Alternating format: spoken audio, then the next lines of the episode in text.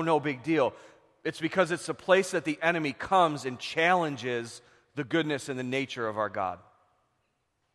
We've all been in that place. How could a good God, right? We believe that he's good, right?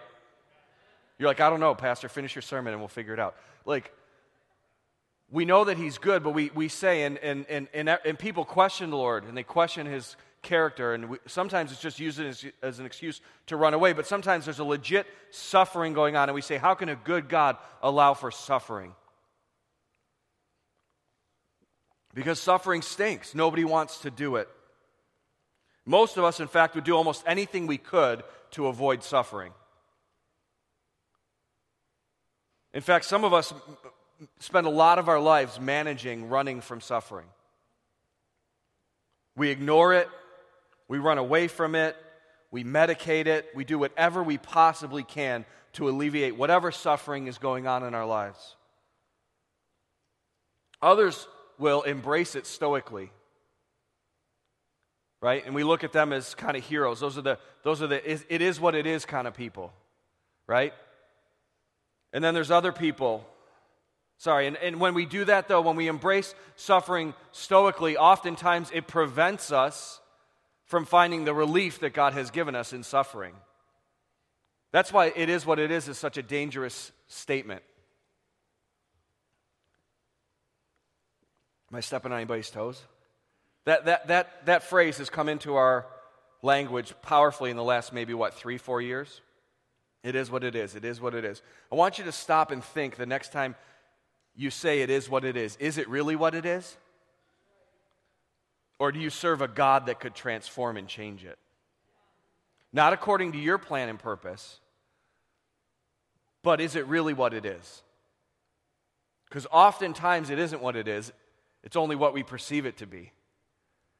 This isn't a psychology message, but let's stop and recognize that the language that we use sometimes boxes God out from our lives.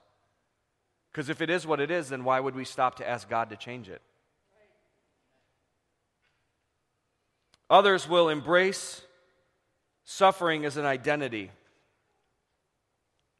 I must deserve this. I deserve some kind of punishment from God or from the universe. Maybe some of us like the suffering that sympathy gets us. I was that kid growing up. I loved having crutches. I always wanted to break something so I could have a cast. Mostly because when my brother broke his arm, people started bringing him brownies and cards with money in it and all kinds of stuff. I'm like, the kid broke his arm because he did it to himself. I remember one time it was, um, it was Easter, and we decided, I, I, I don't know if this was like a growing pain or I had you know, done something to my knee, but I woke up with just an intense pain in my knee for about a week. And I was so excited that, like, I got to have crutches. But my mom knew of my, my desire to have medical things. And so she was like, no, you can't have crutches. And I think we walked like the entire Bird Island Pier that day, like three miles or something. And I had to like limp it along because she really didn't believe that I was in pain. In fact, I wanted medical things so much that my mom took me to the eye doctor and didn't believe that I couldn't read the sign. Like the eye doctor left and she's like, Josh, you know, they can tell if you're lying.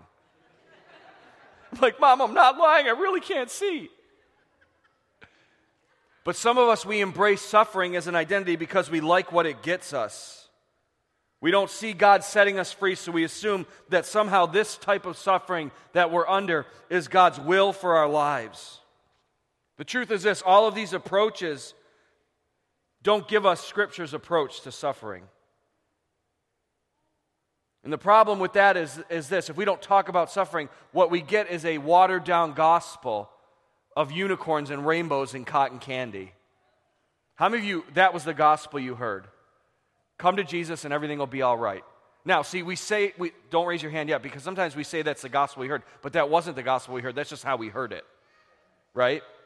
Or it wasn't how we heard it and it wasn't how we started. Like we knew that there was something about following Jesus that wouldn't be unicorns, rainbows, and cotton candy all the time. But somehow in the midst of our walk with God, we transitioned from coming and surrendering everything that we have for Jesus to like, hey, Jesus needs to do stuff for me. And the truth is, suffering brings us face to face with the, the reality that that's not the world that we live in. The problem with that approach is that we come into conflict with reality, and when we suffer or we see other people suffer, we find ourselves floundering. So, this morning, I want to look at what Scripture, I want us to look at what Scripture has to say about suffering and get a framework around it that will be helpful for the kingdom to be built in our lives and the lives of those around us. How many of you are willing to, su- to suffer through a message like this? So that we can figure it out. Look at this. Turn with me in your Bibles, if you would, to 2 Timothy chapter 1. Verses 8 and 9 says this So never be ashamed to tell others about our Lord, and don't be ashamed of me. This is Paul writing to young Timothy it's his second letter to Timothy. He's encouraging him as a leader. He's saying, listen, if you're going to walk this out, if you're going to, he's already sent him to difficult places. He's already had to deal with people that were hard to lead. He's already had to deal with difficult spiritual times in the places that he's been sent. And Paul's writing him a letter of encouragement, and he says, listen, don't be ashamed for what God's doing in you. Don't be ashamed for what God's doing in the earth. Don't be ashamed for what God's doing in me. even though it results in prison. See, Paul wasn't telling him to shy away from anything, but he says this with the strength that God gives you, be ready to suffer with me for the sake of the good news. That's what we're going to talk about this morning being ready to suffer. How many of you want to be ready to suffer when you walk out of here? Hey, how was church this morning? Great! Pastor taught us the Word of God on how to be ready to suffer. Well, I'm not asking that we're a bunch of spiritual Eeyores that walk out going, Well, God, I'm ready to suffer for you. It is what it is, not much of a good God, but I'll take what I can get. We're going to talk about the, the privilege that we have to suffer for the sake of the good news. For God saved us and called us to live a holy life.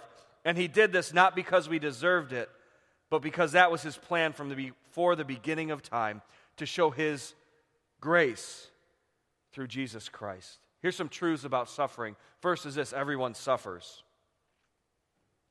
Suffering cannot be avoided. You either have suffered, are suffering, or will suffer. It's part of the human the current human condition, but we would be tempted in knowing that to say, well, then it must be from God. Suffering is not from our Father.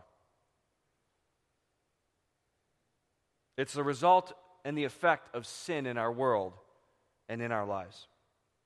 It's so important that we understand that. Suffering is not from our Father, it comes from the effect of sin in the world in general and in our lives. We need to be careful as we talk about suffering not to attribute these things to Him. All suffering, here's another truth, is not equal. Do you ever have a friend that every time you share something that's going on in your life, they always have something worse? Like you're having car problems. Oh, you don't know what car problems are.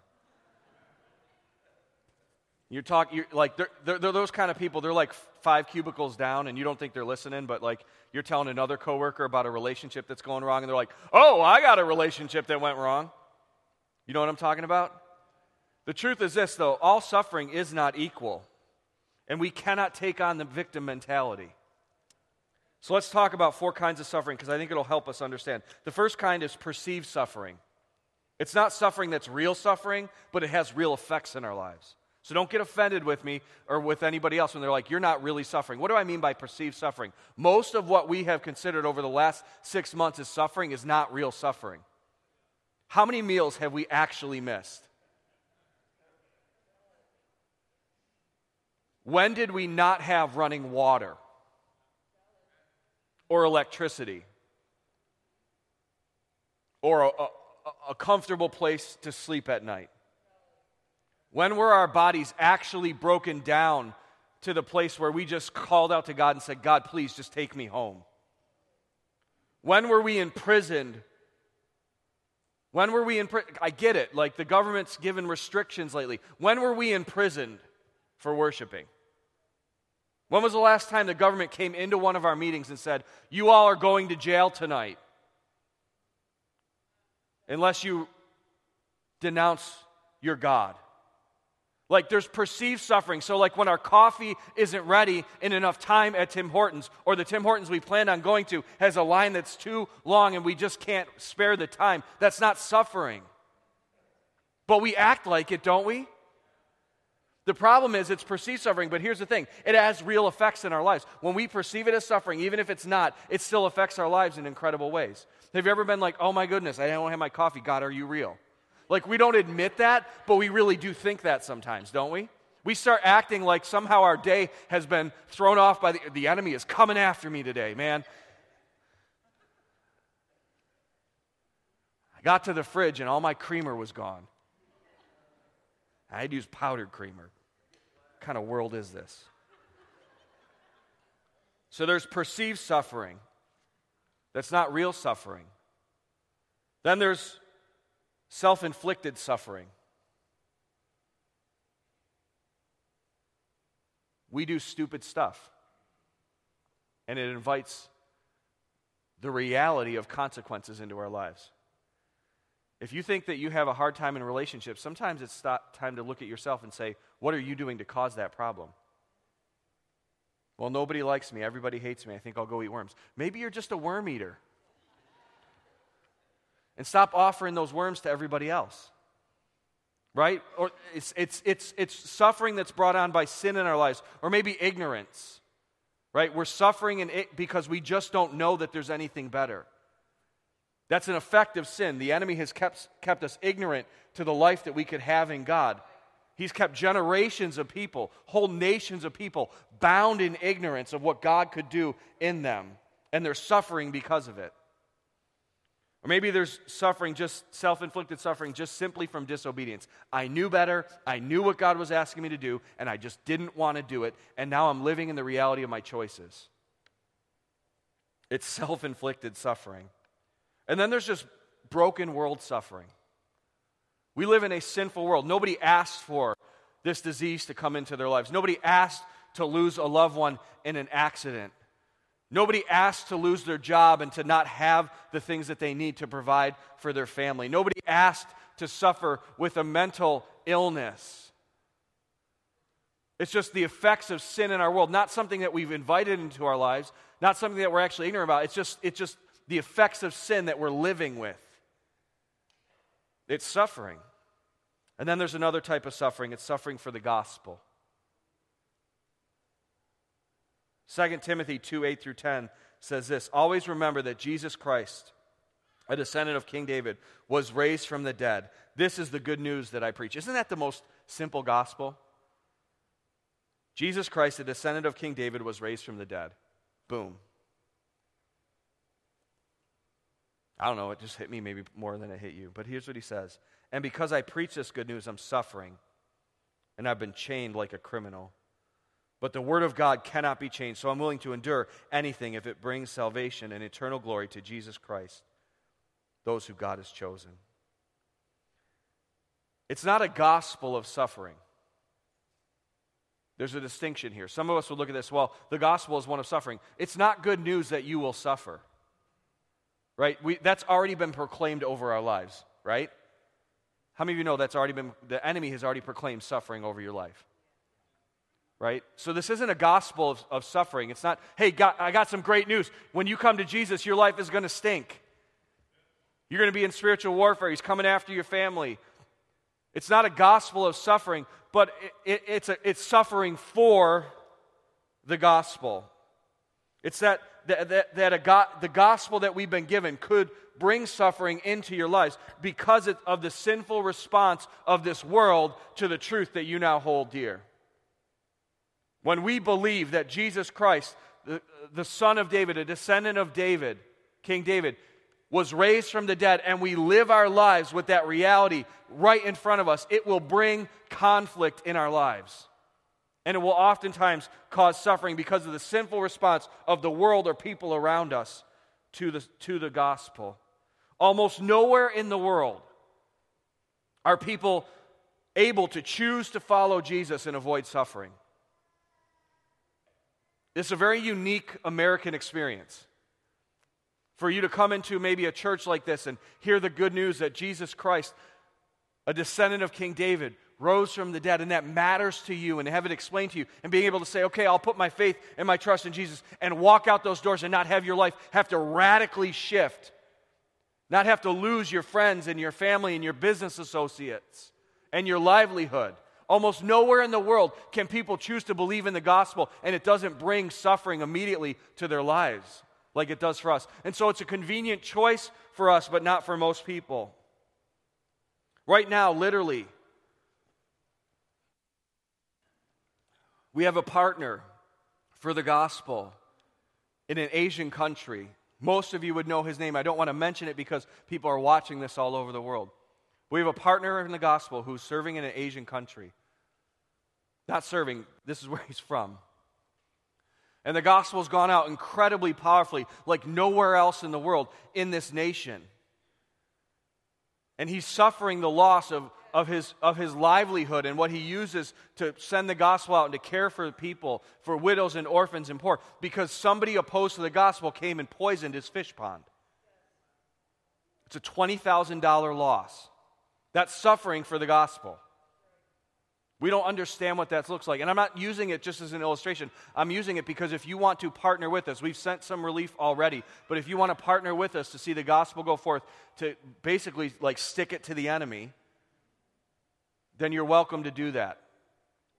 Just put a note in there fish project or whatever. We'll, we'll get it to them.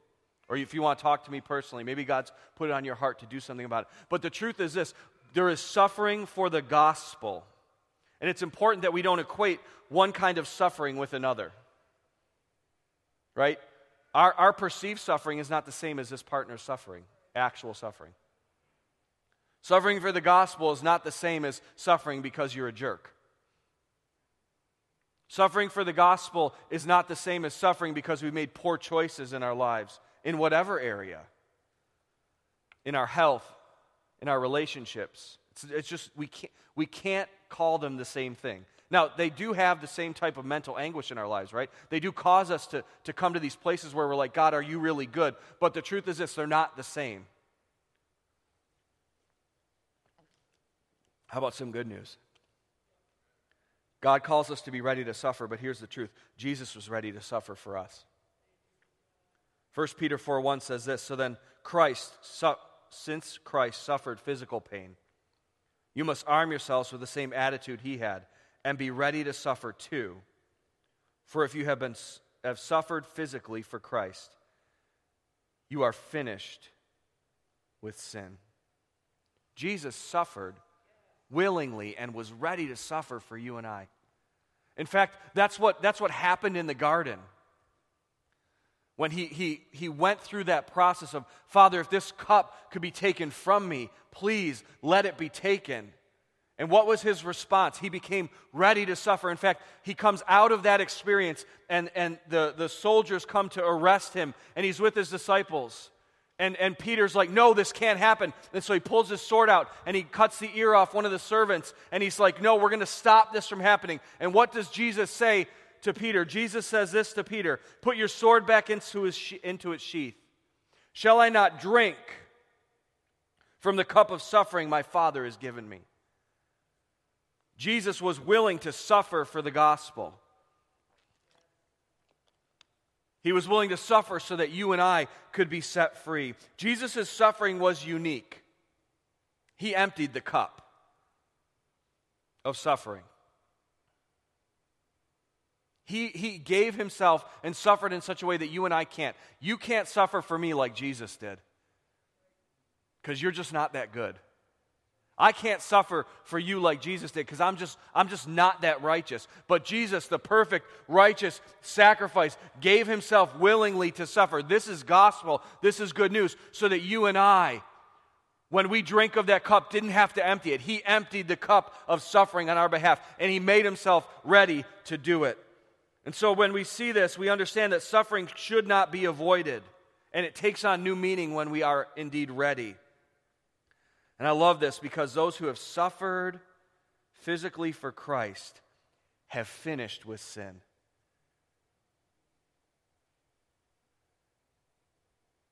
How many of you are ready to be done with some sin in your life? Like you just, you know. I've heard from many, many people recently. We just, I, we just need a time where we can come together and confess. Men, are specifically are struggling with so much stuff. How about we just be done with sin? And we can be finished with sin. How many of you want to be finished with a besetting sin in your life? There is power to do that through the suffering that Jesus made ready for you and I, and as we join in his suffering. Because suffering makes us ready for kingdom life. 2 Timothy 2 3 through 7 says, Endure suffering along with me as a good soldier for Christ. Soldiers don't get tied up in the affairs of civilian life. For then they cannot please the officer who enlisted them. And athletes cannot win the prize unless they follow the rules. And hardworking farmers should be the first to enjoy the fruit of their labor. Think about what I'm saying, and the Lord will help you understand these things. Paul says, Timothy, get ready to suffer with, with me like a good soldier for Christ. What does suffering do when it's suffering for the gospel? It teaches us what matters, it gets us ready for a kingdom life. We don't take kids off the street and send them into war without training. And training, basic training, is suffering. Everybody who's experienced it says, How many, how many of you have gone through basic training? Was it, a, was it a walk in the park?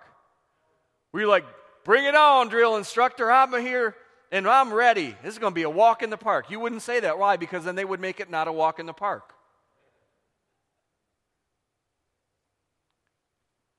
King, suffering for the gospel makes us ready. It, pre- it, prepares our hearts. It teaches us that we ought to align our lives with the, with the truth of Christ and we're done with sin. When we are done with sin, we become ready for kingdom life. Suffering makes us ready for ministry.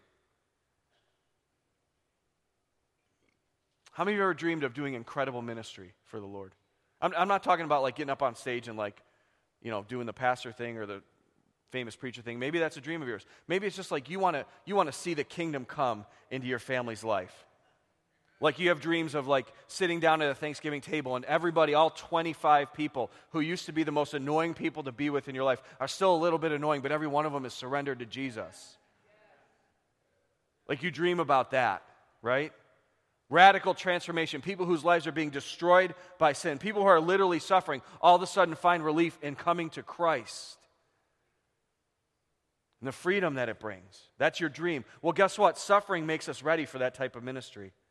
2 Corinthians 1 4 through 7 says, He comforts us in all our troubles so that we can comfort others. When they are troubled, we will be able to give them the same comfort God has given us. The more we suffer for Christ, the more God will shower us with His comfort through Christ.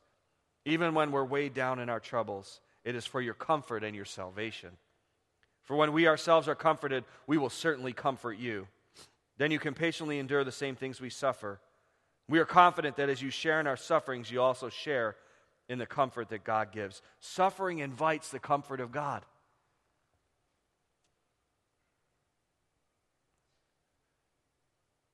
We, we don't think that way, right? We'll do everything to avoid suffering for the gospel. We don't open our mouths when we ought to. We don't live the way God has called us to live. We value other things. We blend into our society because we want to avoid the discomfort of suffering. But the truth is this the comfort that comes from God, not from the world, not from man's accolades, the comfort that comes from God comes as we suffer for the gospel. So the thing that we actually really want comes through the avenue we don't want it from. Suffering invites the comfort of God.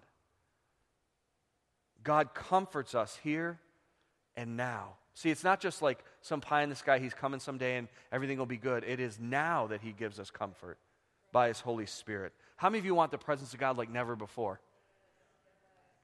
What is, what is Holy Spirit known as? The Comforter. Suffering makes us ready for ministry, and suffering makes us ready to share.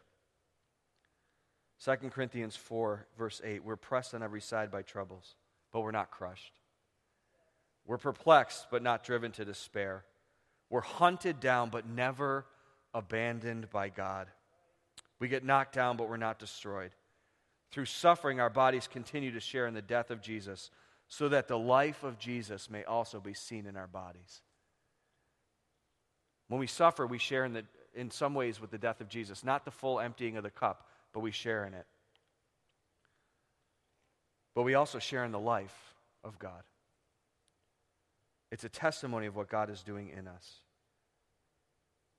Suffering makes us ready for glory.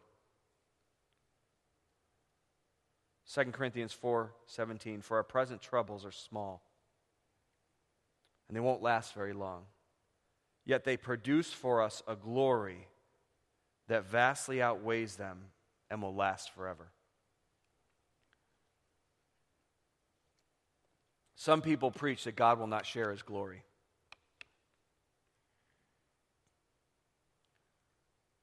And there's some nuance to this, but here's the truth God wants to give you glory. He is willing to share his glory with you.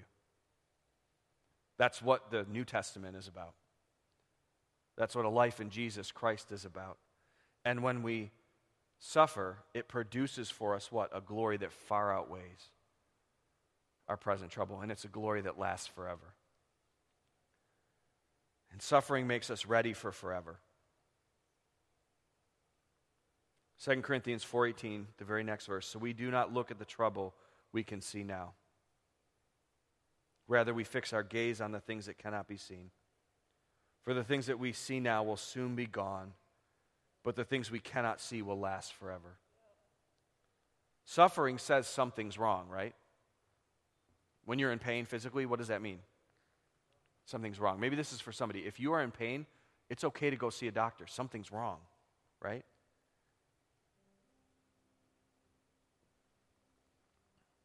But what suffering does in that pain is it allows us to look deeper. Can't ignore it, can't run away from it.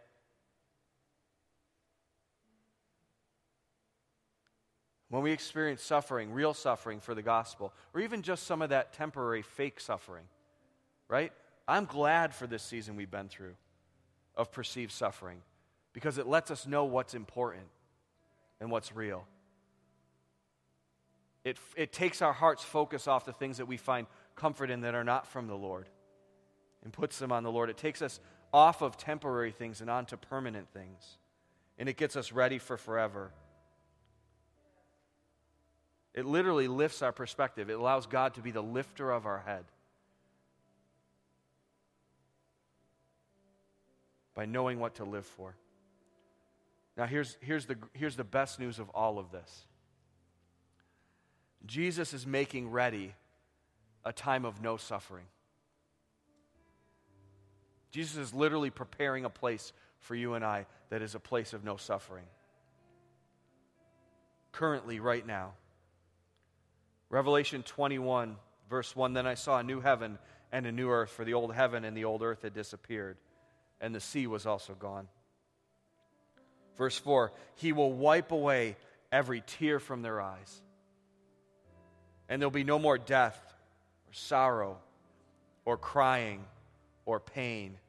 All these things are gone forever. The Jesus that we serve, who right now is with us in the midst of our suffering, who calls us to suffering for the gospel like he did, is actively building right now and preparing a new heaven and a new earth for you and I so that he can come and do away with suffering from ever, forever. And all this is possible because of his presence. Revelation 21 3. And I heard a loud shout from the throne saying, Look, God's home is now among his people. He'll live with them, and they will be his people. God himself will be with them.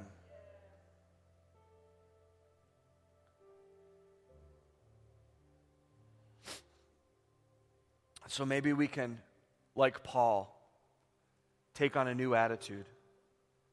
2 Timothy 1 12. He's saying, That's why I'm suffering. That's why I'm now in prison. He was writing this book about suffering from prison. But I'm not ashamed of it, for I know the one in whom I trust. And I'm sure that he is able to guard what I have entrusted to him until the day of his return. Listen, the kingdom is here now. He is here to alleviate some suffering now. But the kingdom is also not yet. He's coming back to finish it. That's the God that we serve. That's the good God that meets us in the midst of our suffering and suffers for us to bring us to his glory. Would you close your eyes this morning? Ready to suffer just simply means this that we can trust the Lord with everything that we've entrusted to him. That's how we prepare to suffer. We decide, God, you are good enough for me to give it to you and trust you with it. Whether it's dealing with the sin in, in my life, whether it's dealing with the perceived suffering in my life, or whether it's actually walking me through by your presence suffering for the gospel. Whatever it is, God, I am here and I want you to make me ready. And if you're in that place this morning, I just want to invite you right now to respond to the Lord in some way.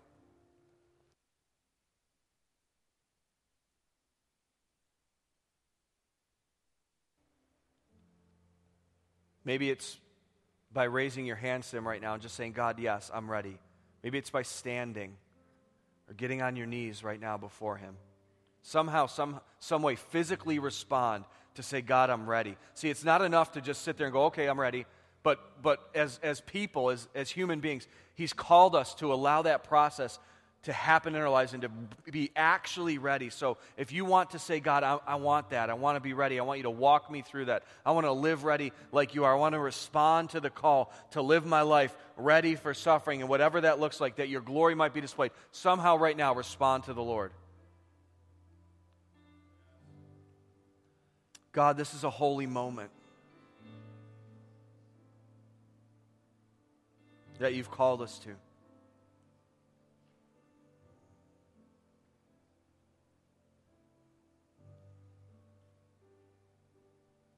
Make us ready. Make us ready that your glory, Jesus, might be seen in your people. Make us ready that we could accurately perceive and embrace true suffering, and in every other circumstance, not ascribe suffering to you. God, make us finished with sin. Fill us with your spirit. Bring the comfort that only you can give as you make us ready. In the name of Jesus. If you're here this morning and you've never put your trust in Him, there's going to be some people in the back on your way out just to your, to your left. Stop and talk to them. Say, I want to I want to put my faith in Jesus. I want to start that journey with Him. I want to surrender my life to Him. I want to respond to the good news that Jesus Christ rose from the dead, suffered on my behalf. God bless you. God bless you. God bless you.